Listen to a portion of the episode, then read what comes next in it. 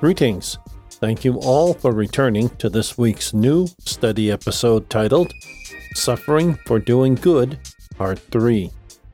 I am Pastor John, welcoming our returning global audience of unchurched, self study people, as well as those who are part of a church. For anyone looking for great depths in God's Word with a stronger personal study. We also extend a warm welcome to all our new listeners here for the first time. Thank you all for listening. May you all be blessed of God. Welcome to our extended summer series titled What We Need to Know or Reaffirm. Our summer series is sourced in 1st and 2nd Peter. Last week, in our episode titled Suffering for Doing Good, Part 2, October 17th, we examined 1 Peter chapter 3 verses 10 through 14. The total verse range is 8 through 17. We learned that men and women must refrain from evil speaking, lying, slandering. They must avoid flattery, fair speech, which cover hypocritical or wicked intentions. Men and women must also avoid evil and keep going away from evil.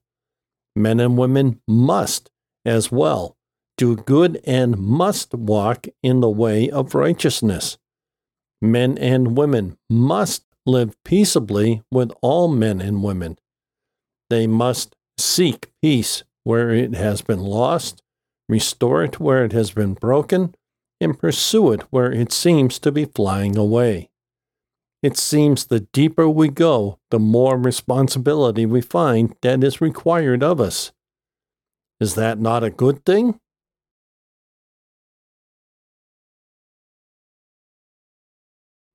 For the complete thought, we will reread starting in verse 14 through 17. But in fact, if you happen to suffer for doing what is right, you are blessed but do not be terrified of them or be shaken, but set Christ apart as Lord in your hearts and always be ready to give an answer to anyone who asks about the hope you possess. Yet, do it with courtesy and respect, keeping a good conscience, so that those who slander your good conduct in Christ may be put to shame when they accuse you. For it is better to suffer for doing good, if God wills it, than for doing evil.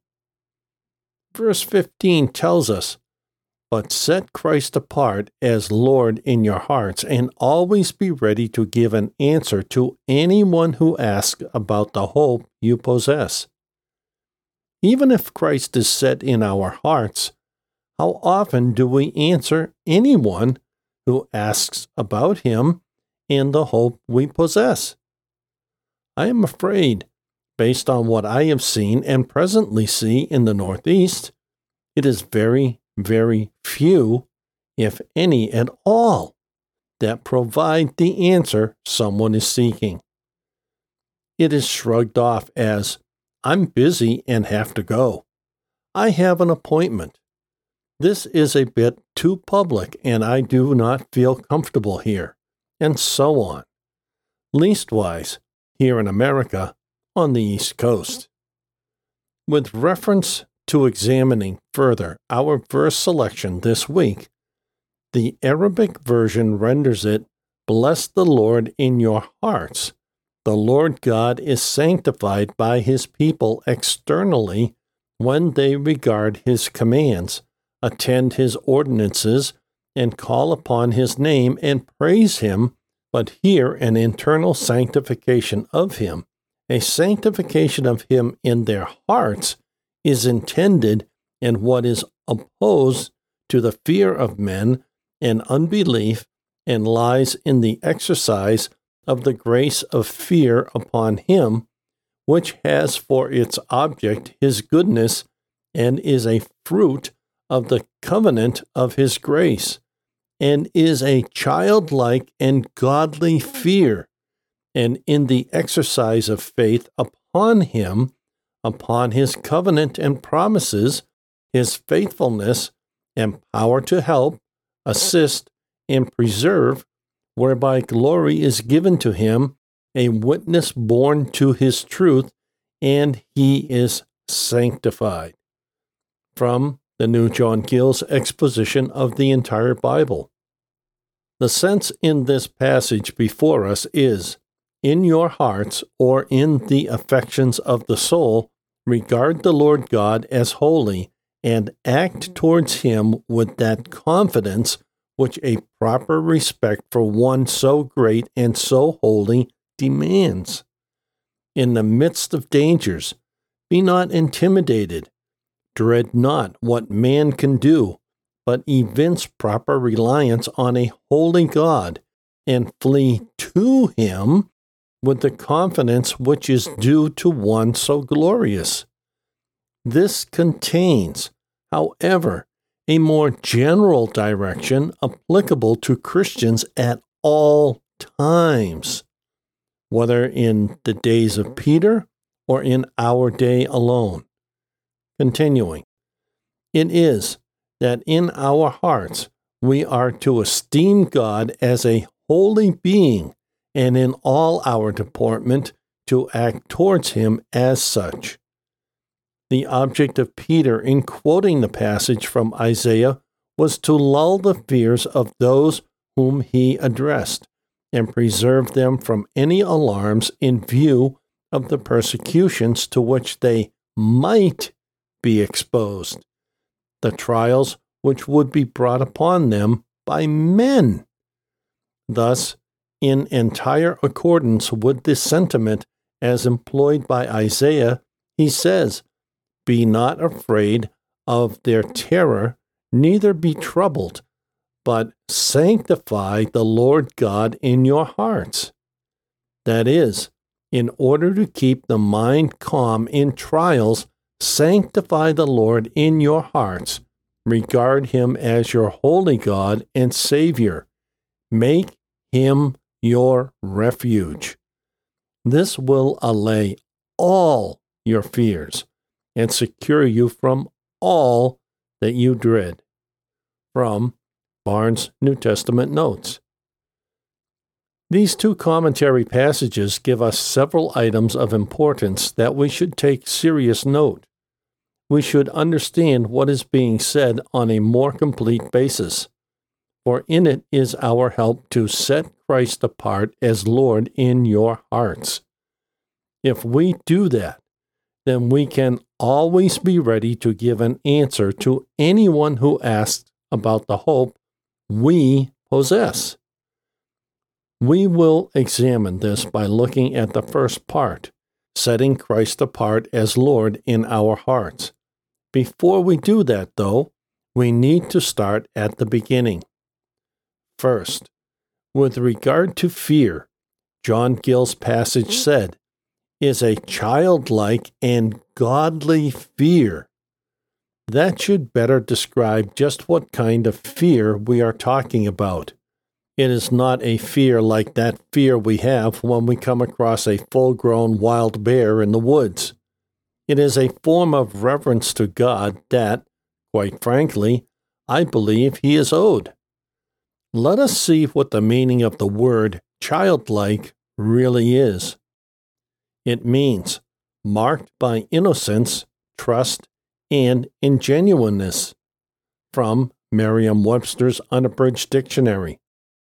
Becoming a child, meek, submissive, dutiful, as childlike obedience. From Noah Webster's 1828 Dictionary of American English. Just what does that word ingenuous mean? It means lacking in cunning, guile, or worldliness, innocent or naive, straightforward or frank, candid. From the Free Dictionary by Farlex.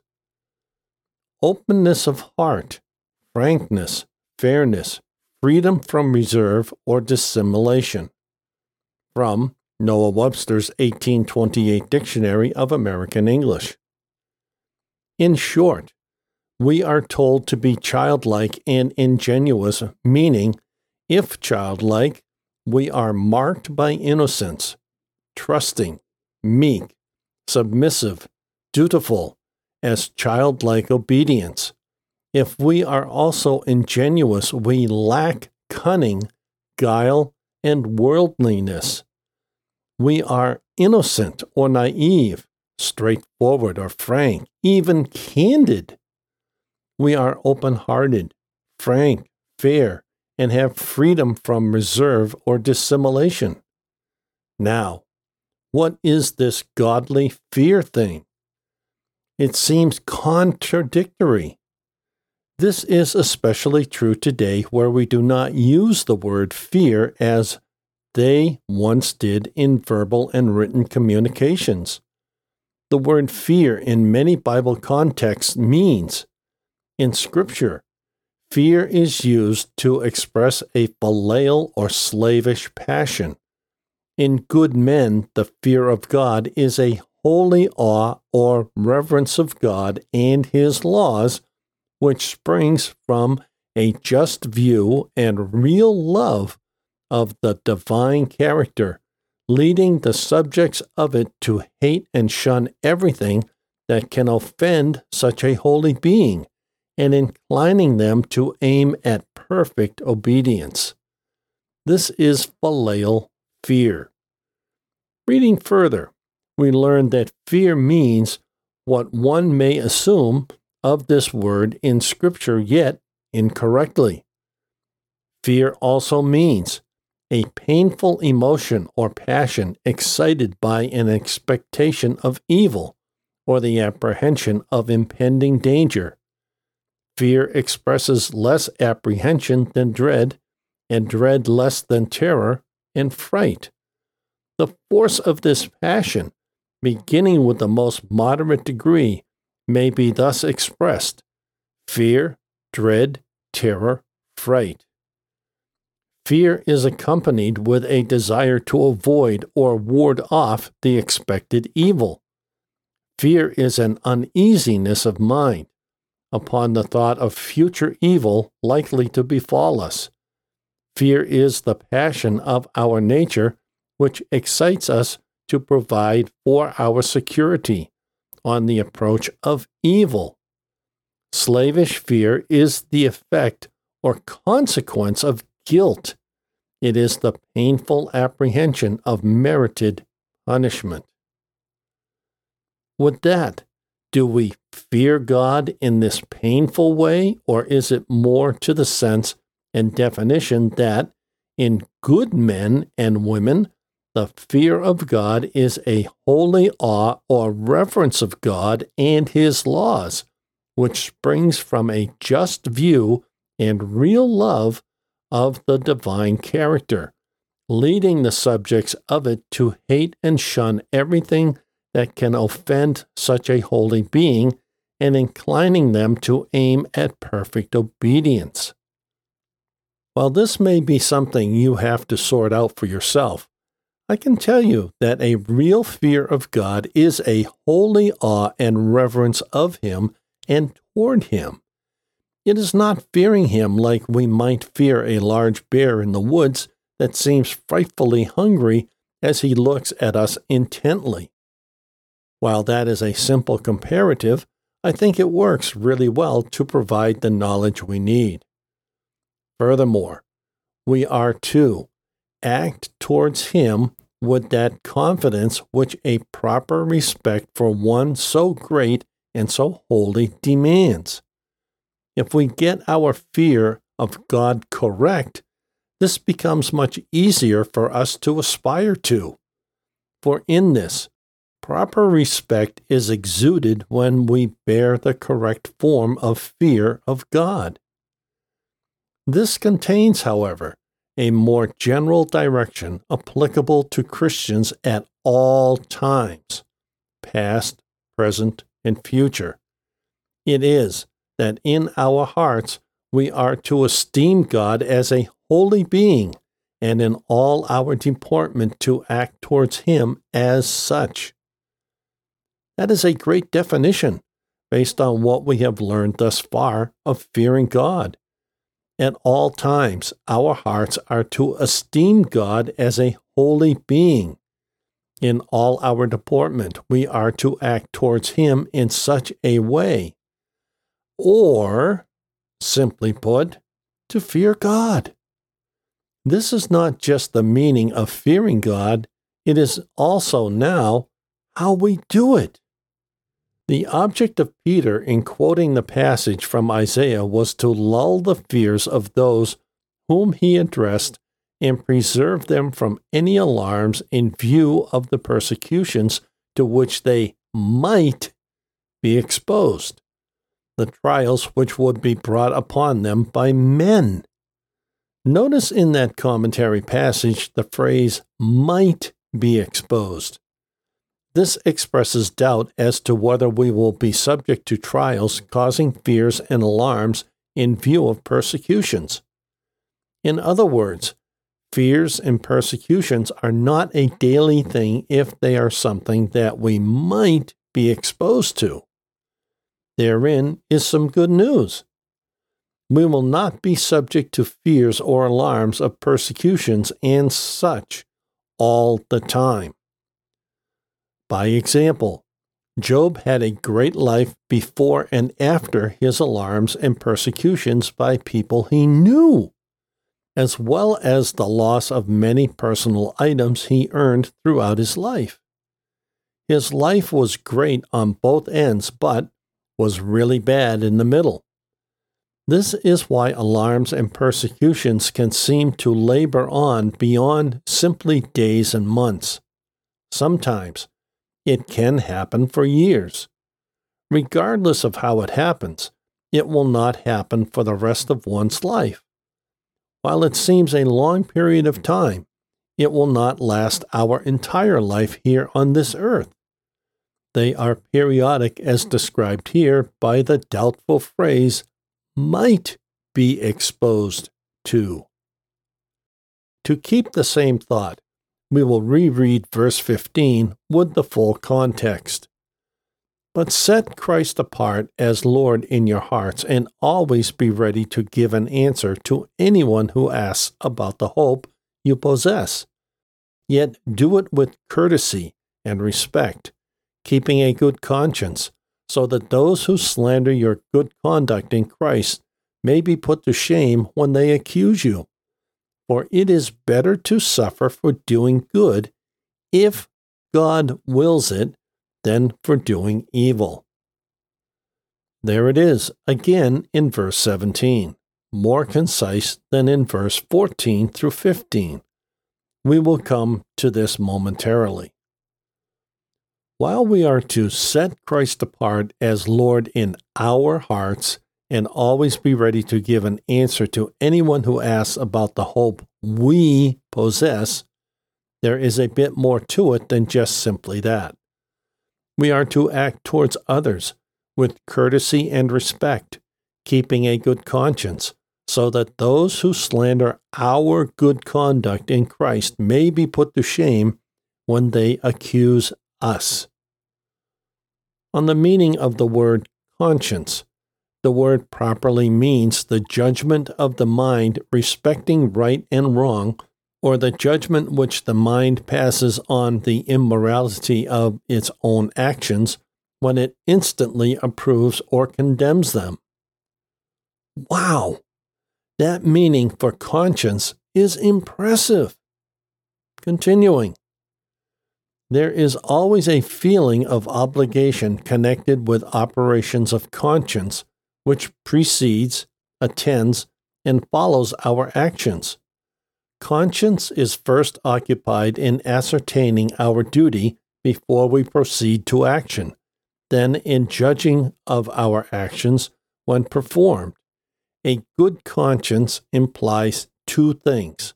One, that it be properly enlightened to know what is right and wrong, or that it be not under the dominion of ignorance, superstition, or fanaticism, promoting us to do what would be a violation of the divine law, and two, that its dictates be always obeyed.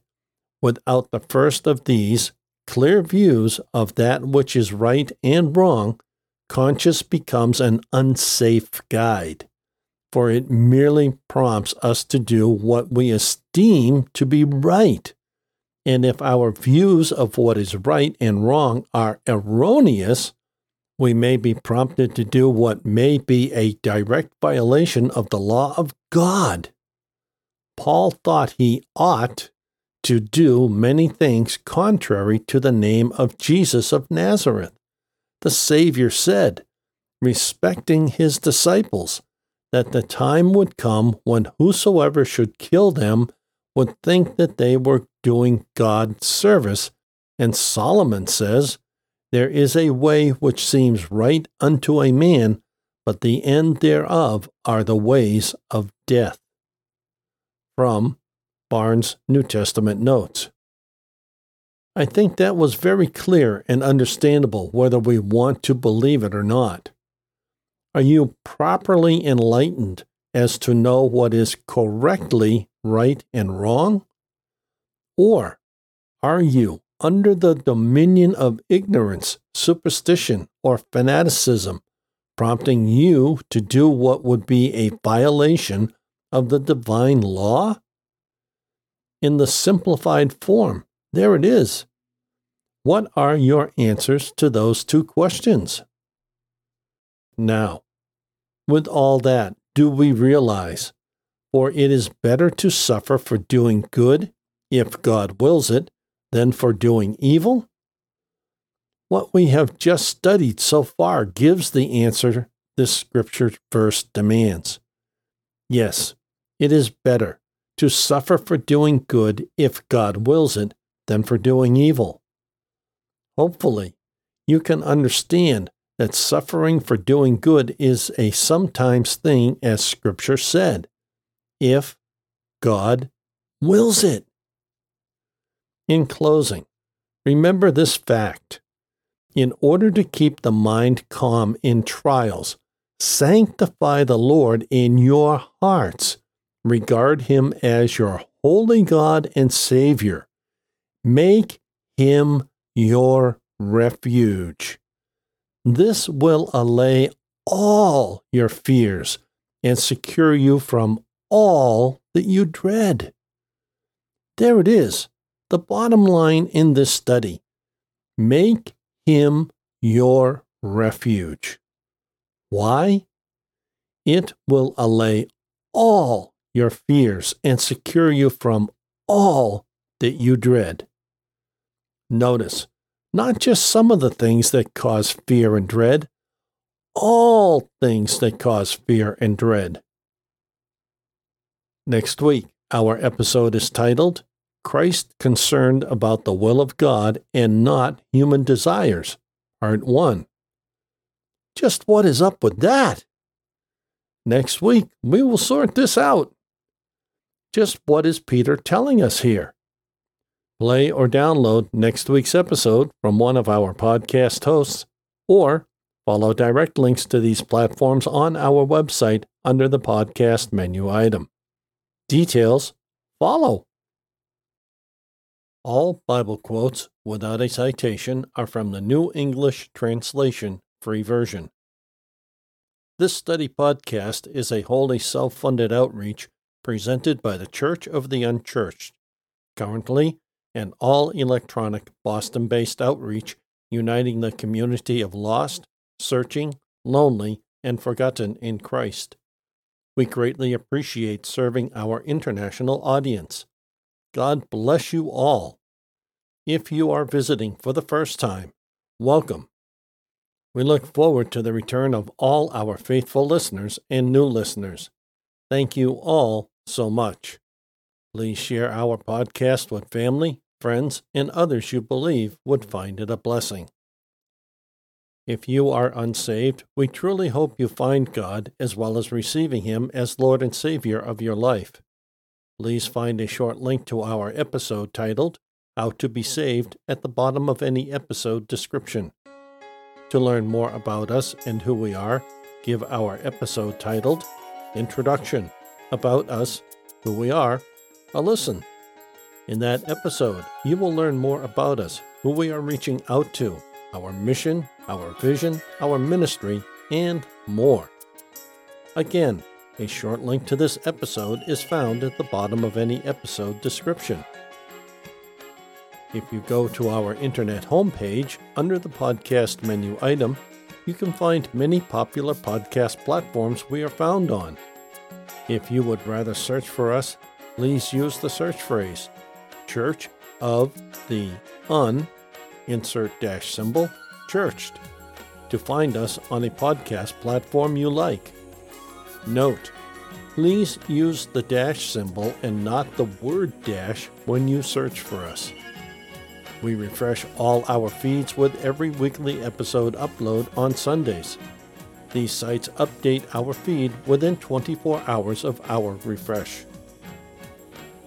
Now, may the Lord Jesus Christ Himself and God our Father, who loved us and by grace gave us eternal comfort and good hope, encourage your hearts and strengthen you in every good thing you do or say.